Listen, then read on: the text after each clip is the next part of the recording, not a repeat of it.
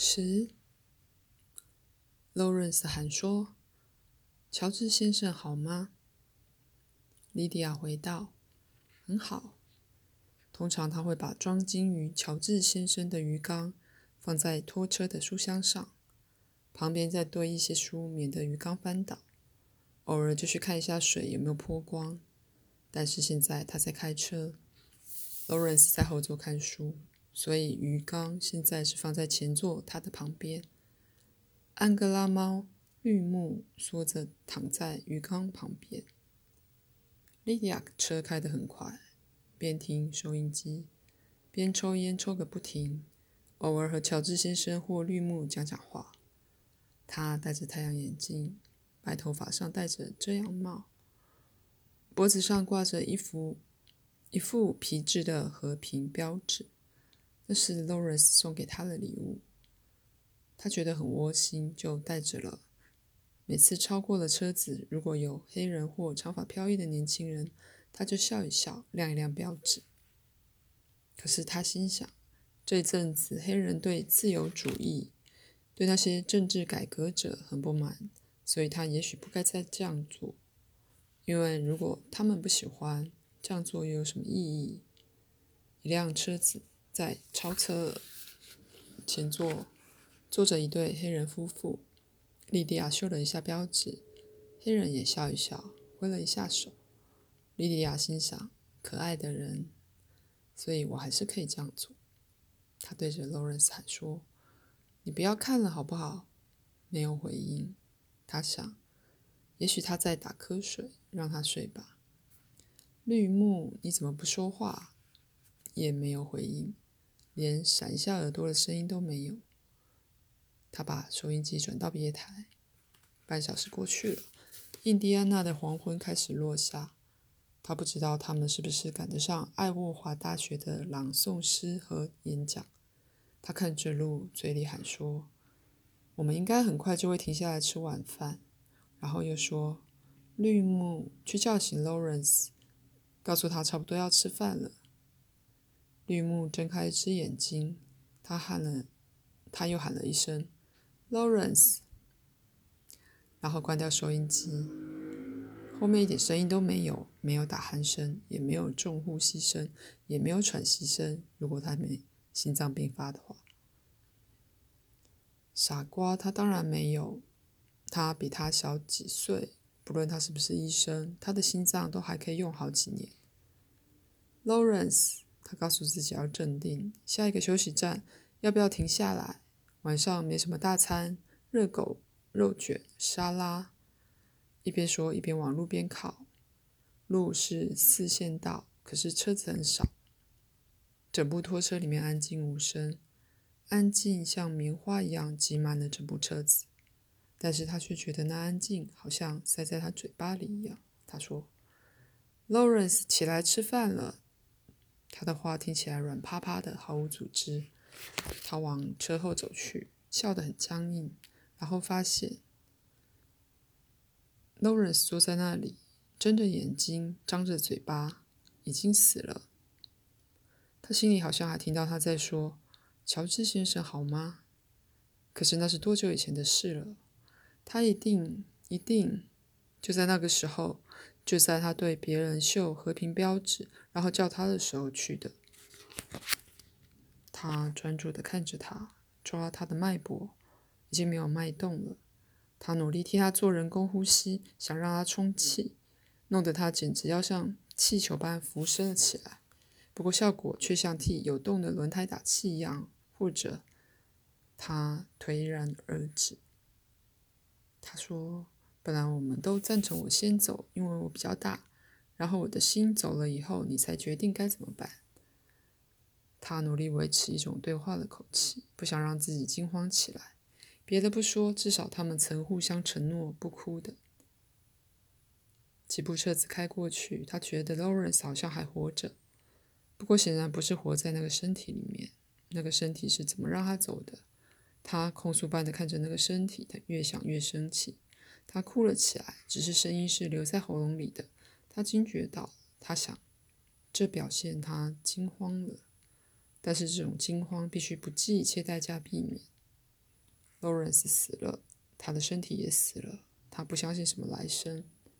他看着他的身体，希望自己非常切合实际。他必须脱离，免得惊慌失措，而且要维持清醒，要尽可能的正常。假设一切都安好无恙，他会怎么做呢？答案有了，他从冰箱拿出牛奶、面包、果酱，坐在 Lawrence 身体对面，开始吃起来。很小心的吃，尽量避免面包屑掉到地板。他事事小心，Lawrence 也坐得直直的。如果有车子经过，从外面看来，这车子里是有一位老先生和老太太，在他们的露营拖车里面面对面吃饭。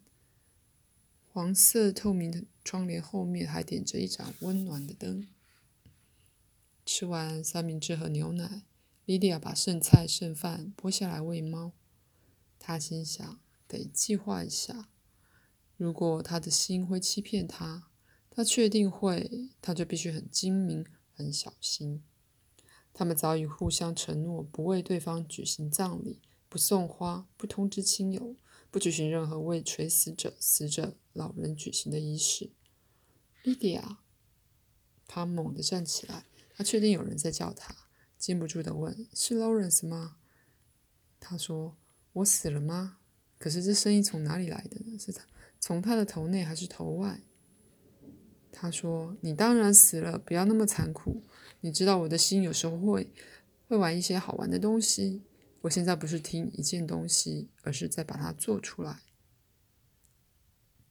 Lawrence 说：“你的心做不出我的，我就在这里。” Lawrence，我不相信神灵。他说：“我也不相信。我的心有在跳吗？”他喊道。没有，你一点脉搏都没有。可以了，你的声音从哪里来的？干嘛？就是从我自己的身上啊！我想，我在沙发边死的，至少我认为我是这样。我心脏病发作。他气急的喊说：“我知道，现在请你闭嘴，让我想一下。安静。他必须恢复正常。等这个，这个不理性的时期过去。” Lawrence 还睁着眼睛，他看了就打颤。可是又没办法走过去把它合起来，于是他就拿了一本书放在他怀里，然后开始清冰箱。他们已经跑了很长一段路，不仅不免累积了一些没有用的剩余，但是他已经糊涂了，竟然把好的食物都丢掉，然后又想不起，不知道为什么怎么开下面的蔬菜蔬果箱门，只好停下来想。Lawrence 的声音说。莉迪亚，你干嘛在这个时候清理冰箱？他叫道：“不要讲话。”他已经完全分心了。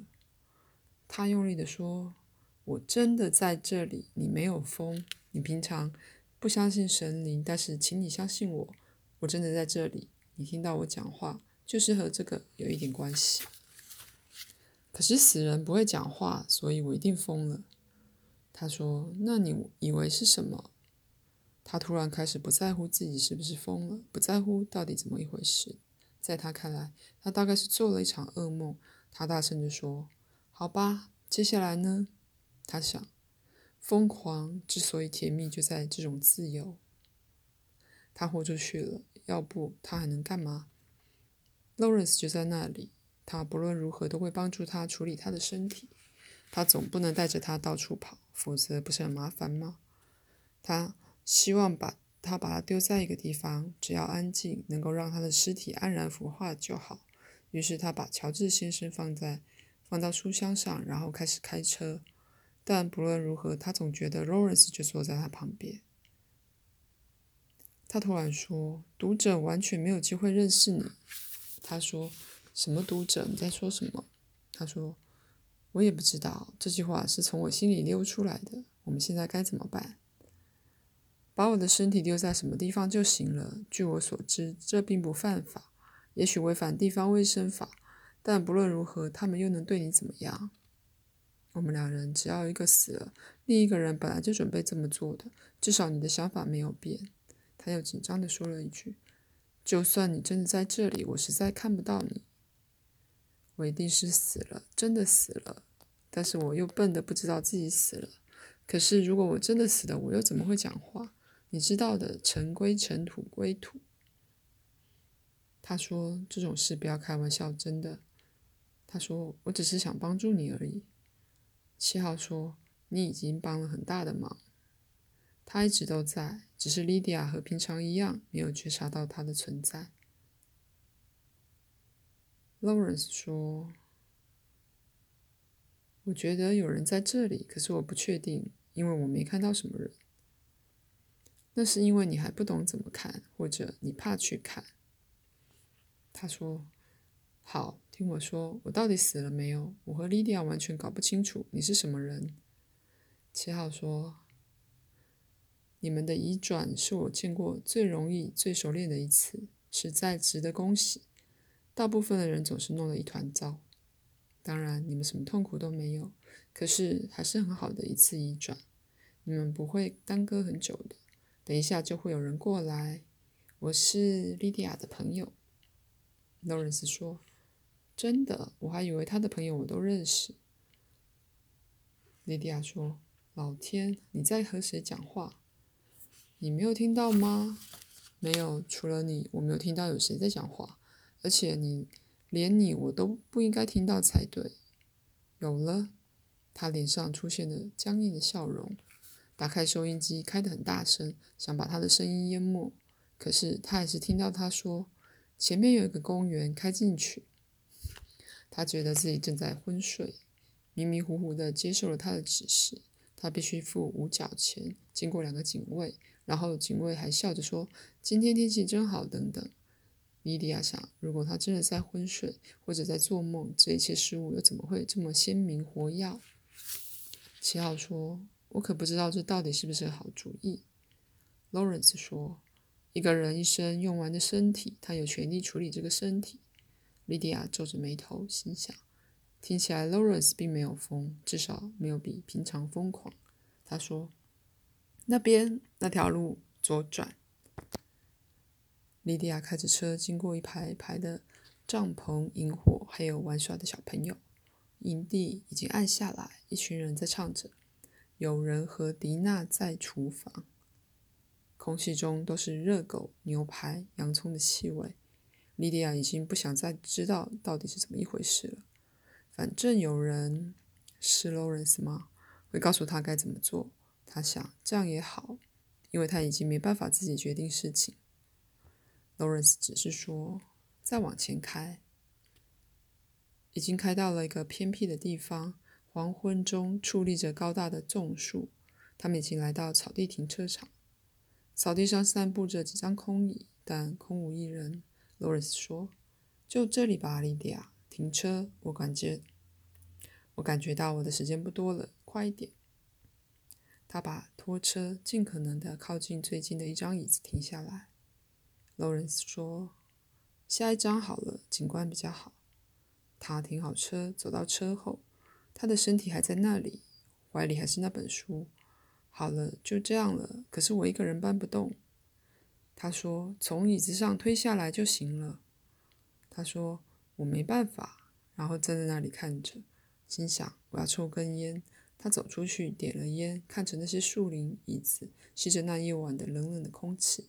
等到确定自己的心思已经整理清楚后，才回到车上。那是在做梦。Lawrence 没死，他应该在身体现在所在的地方才对。他回到车上，那身体还在那里。他的心思到底有多乱呢？他不知道。好吧，就这样了。他把他的身体推下来，拖下阶梯，再拖到椅子那边。蟋蟀在叫，他鞋子里跑进了石头，必须脱掉。拿出石头，把 Lawrence 的身体拉上椅子比较难，不过他还是做到了。Lawrence 的身体终于好端端的坐在绿色椅上，好像对着营地在眺望树林。Lawrence 说：“可敬可佩。”然后对七号说：“你会留下来帮助他吗？你知道他会需要帮忙的。”我听到有人在叫我了，我感觉到。说着就消失了。七号再也看不到他。莉迪亚则是一直没看到他。他回到车上，向外望着 Lawrence 的老人身体，很想哭，可是他哭不出来。他发动引擎离开公园，已经往前开，除了路像是真的，其他什么东西都不像。他内在的通常比较安静的一部分，这时却很清醒，在心里讲着话。平常这个部分都是被意识思想盖住，但是他平常的意识总是有一些大动，所以内在的理性会跑出来。他在撤退，而且已经撤退有一阵子了，这一点很清楚。这一次环游全国，就是为了要使自己摆平摆脱平常熟悉的环境，因为熟悉的环境会使他使他方向固定。不过现在他已经玩完了，他不想再和什么人建立关系。Lawrence 从来没有想过要活到六十，这个里程碑对他一点困扰都没有。他的确没有活到六十。他突然不想再走的那么快，他想他要慢慢的一步一步的走，心理上慢慢的滑走，他要轻松的感觉不到的撤退，好让他他自己遗忘自己在做什么，像心里的安眠药产生的作用一样。